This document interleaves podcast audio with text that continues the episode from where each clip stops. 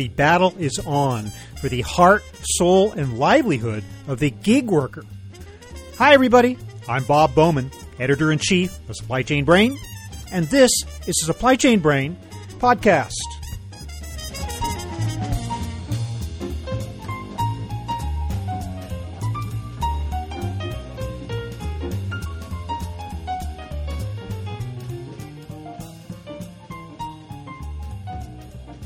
The life of the independent contractor has never been easy. Balanced against the flexibility in scheduling and choice of employment are the disadvantages of job uncertainty and highly variable income. Today, we're apt to call this individual a gig worker, but that breezy term doesn't fully encompass the dynamics of the job with all of its risks and rewards. Proposition 22, a ballot initiative passed in California in 2020, brought the issue to the fore, launching a legal battle over who should be considered an independent contractor and how that person should be treated. On this episode, we delve into the fractious issue with the help of Kashyap Deorah, founder and CEO of Hypertrack, a cloud based platform for managing field service and gig work.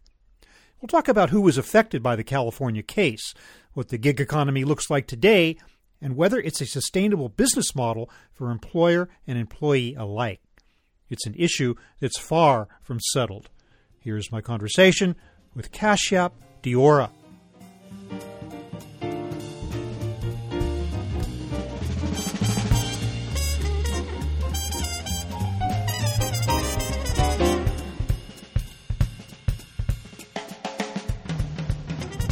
Kashyap Deorah, welcome to the show. Thanks for having me, Bob. Just for starters, would you please remind us what Proposition 22 was all about? Before I answer the question, let me uh, sort of give you some context on the workforce in America. Of the population of America, about half the population is the workforce that's making income, about 166 million or so workers, of which a little less than 60 million are what we call the salaried workers, also called the exempt employees. And then a little over 80 million people who are hourly wage workers, also called non-exempt employees, and about 15 to 20 million, and this is a hard number to count, are independent contractors who are essentially renting out their skills on a per project, per shift, per job basis.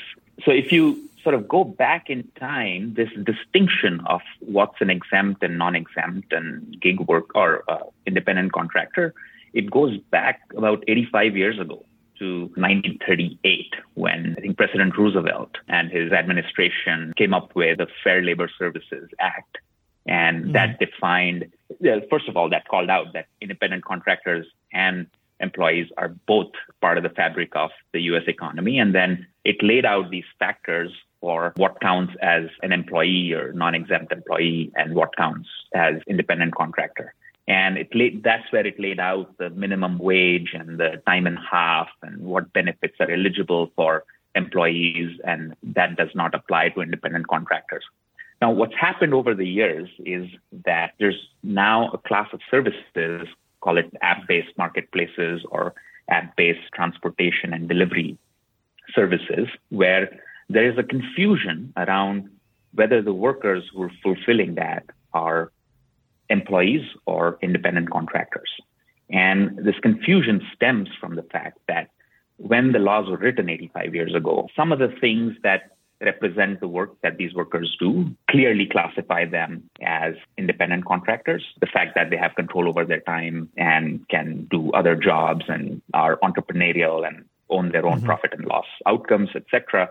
And then some factors actually suggest that they are employees. The businesses dependence on the workers to do the integrated unit of work or basically the core business of uh, offering of that business. In that, what happened was the app-based marketplaces felt that there are some laws in California, which uh, AB5 in particular, which just broad brushes and classifies all the workers as employees until proven otherwise. And it was fairly onerous for these businesses to sort of justify that these are independent contractors. And the proposition, Prop 22, was laid out to counter that and classify these gig workers working for the app based marketplaces like Uber, DoorDash, Instacart, and such as independent contractors. Okay, so what was the controversy then about that? Fundamentally, the controversy is that here's a class of businesses where customers and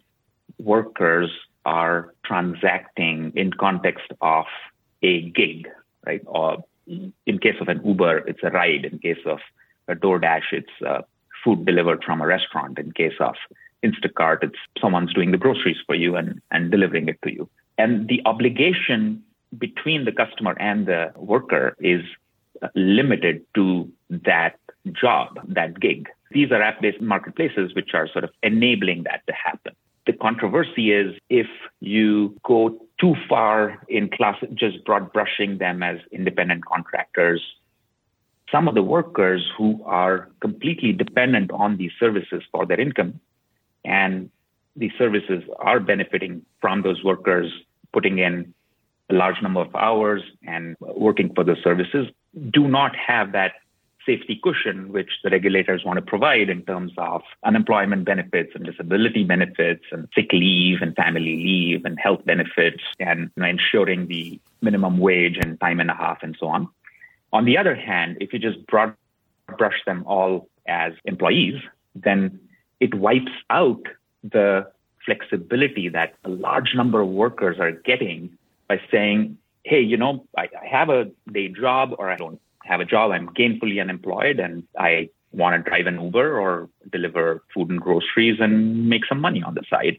And I want to do that on my own time. I want to do that when I want, switch off when I want. And it won't be viable for these marketplaces to support them anymore because of the overheads involved in treating them as employees. Just for the sake of definition, though, other than the fact that there's an app involved, that these are app based mm-hmm. jobs, how is this any different from, a, on one hand, say, freelance artists, and on the other hand, maybe independent owner operators of trucks? Who are also independent. And there's also been some controversy there in some cases about whether they're employees or not.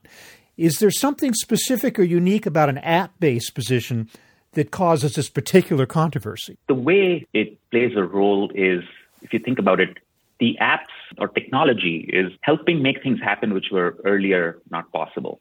Like earlier, when you thought of employees or independent contractors, whether it's hourly wage employees or independent contractors, they'd be going to an office, clocking in, clocking out, there'd be a mm-hmm. supervisor who'd sort of assign them a job. They'd probably have some paper trail of that, or they'd be showing up at a place of work and doing the work. What's happened now, and, and somebody's keeping time, and the accountant will sort of release you a payment at the end of the month or at the end of the day, end of the week, what have you. With the apps, it's really the workers at their home using their own vehicle to basically list themselves on a website like a freelancer and saying, this is my skill. And this is kind of job I'm open to do.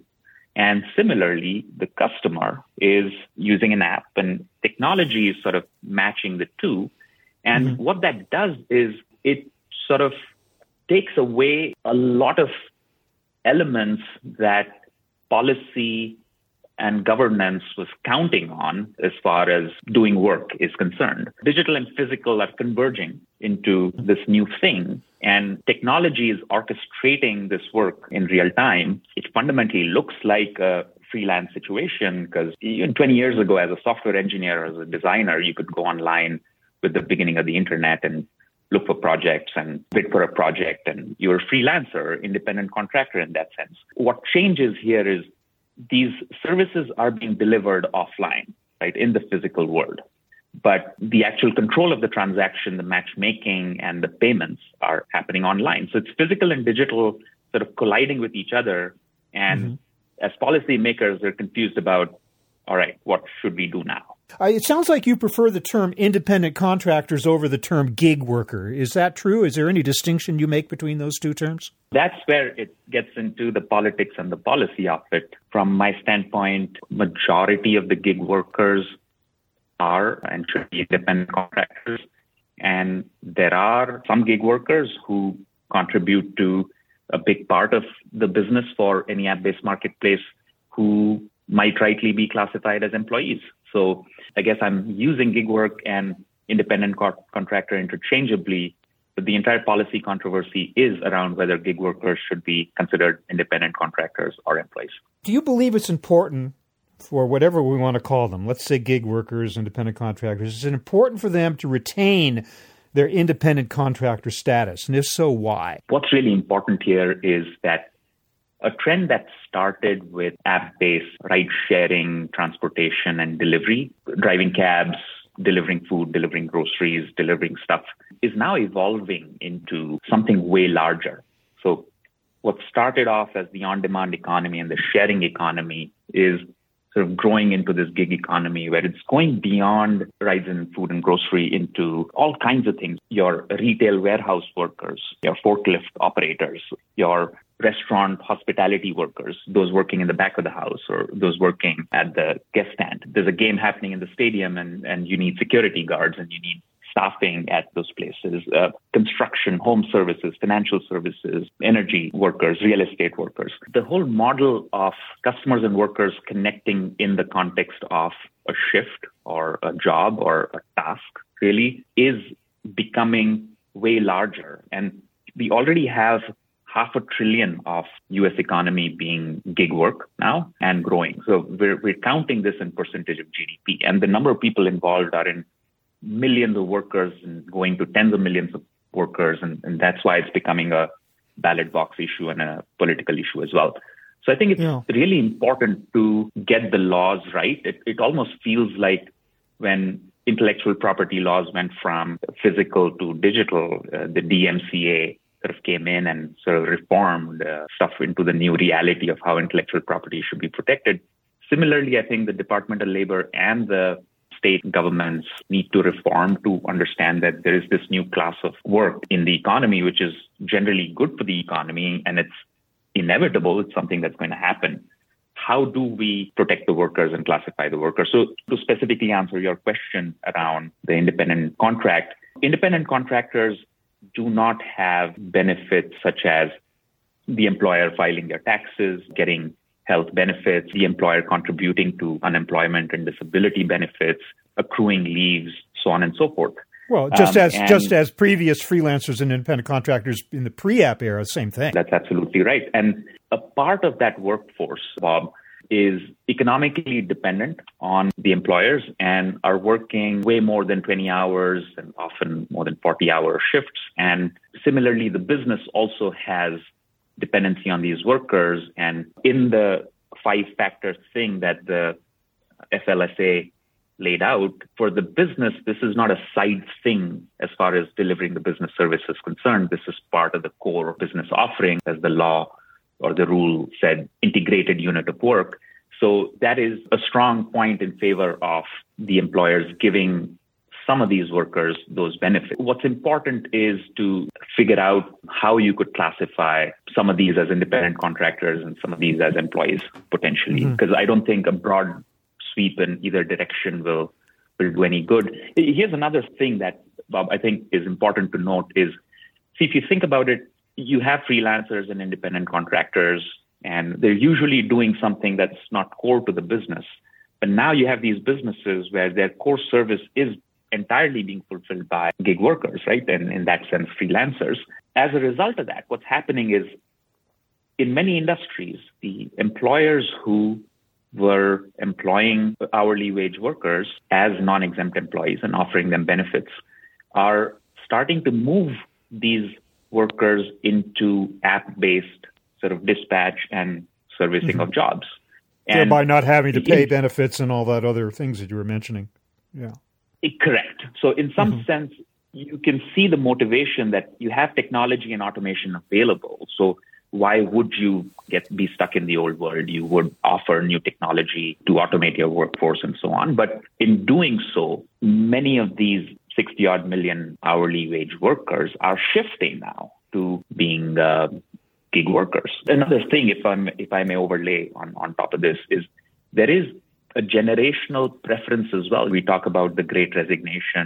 A lot of the workforce in America is choosing to not be an employee and retain that flexibility of when they work and the months in the year that they work or what kind of jobs they do and the ability to do multiple jobs at a time. For that workforce as well, there's a natural shift happening, not just from the customers, but also from the workers, is my point. Yeah. Do you think, though, that we all got it wrong in the beginning, though, in our perception of what the so called gig economy was all about? It seems at the beginning, especially with regard to the ride apps like Uber and the like, the idea was that these jobs are going to be supplementing somebody's full time income.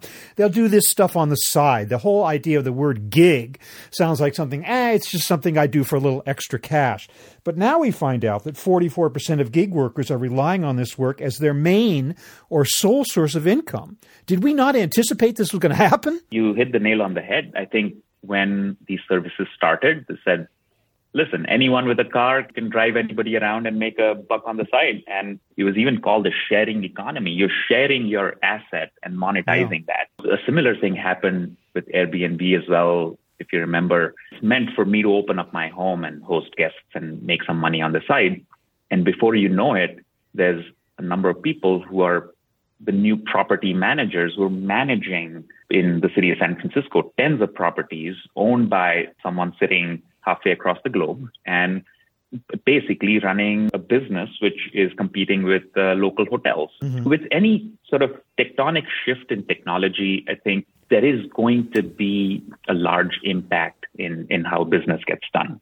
And I think you're absolutely right that what started off as, hey, let people give each other rides and customers are happy, the workers are happy, or the citizens are happy, what's more peer to peer, it will often emerge that gives rise to a workforce, sort of transforms the workforce. To, it, it opens the eyes of those working to, hey, I can do this more and yeah. I can bring my relatives into it. Let me own a fleet of cars and do this as a business, right? Let me start a new business. So, in the spirit of entrepreneurship, you'll have workers who will love that flexibility that this service offers. And if it works really well, you have whole business around it. And I think that's where what started with taxis, food, grocery, and delivery, transportation and delivery is now becoming part of your traditional heavy industry and small businesses and healthcare, mm-hmm. pretty much every industry in the US that employs right. hourly wage workers. Okay, so you have this class of worker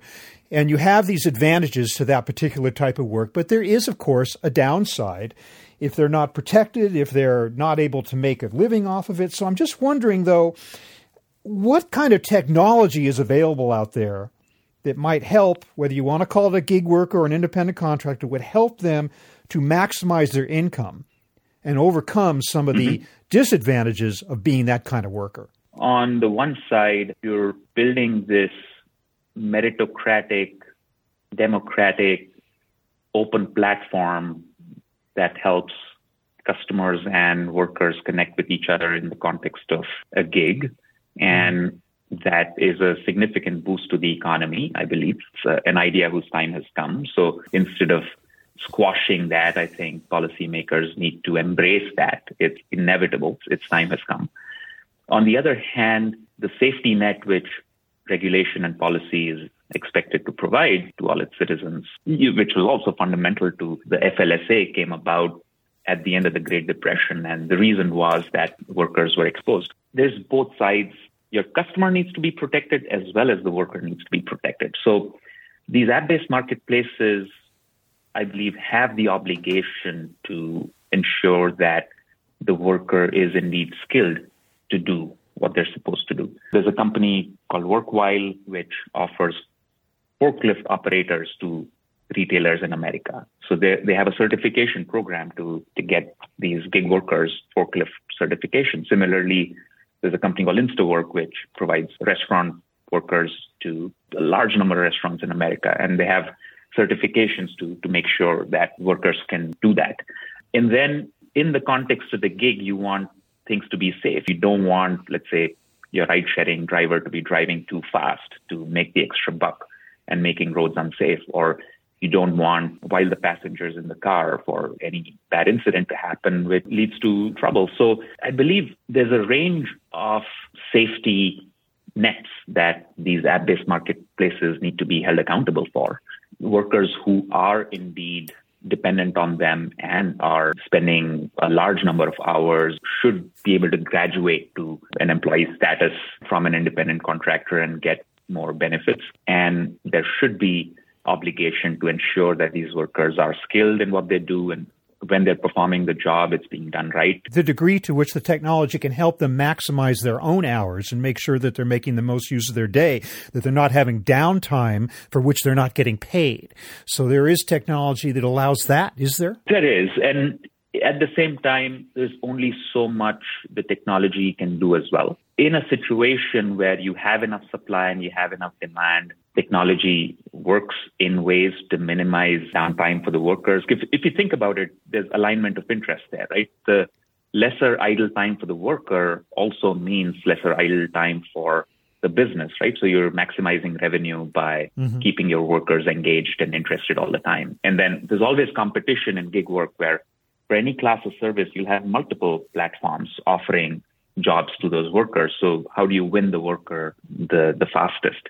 And at the same time, there will be situations where the worker is driving too far away from where they want to be. And once the job is done, they have to drive back. It's just the nature of where they end up being. They might not have the next job available in that neighborhood and, and so on. So there's only so far technology can go. And at the same time, there's only so much you can expect the business to do to protect the worker from that idle time. For me, that would be a policy overreach. It does sound like this is an issue that has yet to be completely settled, but it is good to hear yeah. that there are some protections and that there is a need for some kind of balance in defining what these workers do that would be both to the advantage of the worker and the employer. So I want to thank you so much, Kashyap Deorah, for helping us to understand what are the dynamics and what are the factors and issues that speak to settling those controversies and how gig workers or whatever you want to call them going forward might continue to make a profitable business out of this. But thank you so much for being with me today. I really appreciate it. Thank you so much, Bob, for the opportunity. I hope it was useful.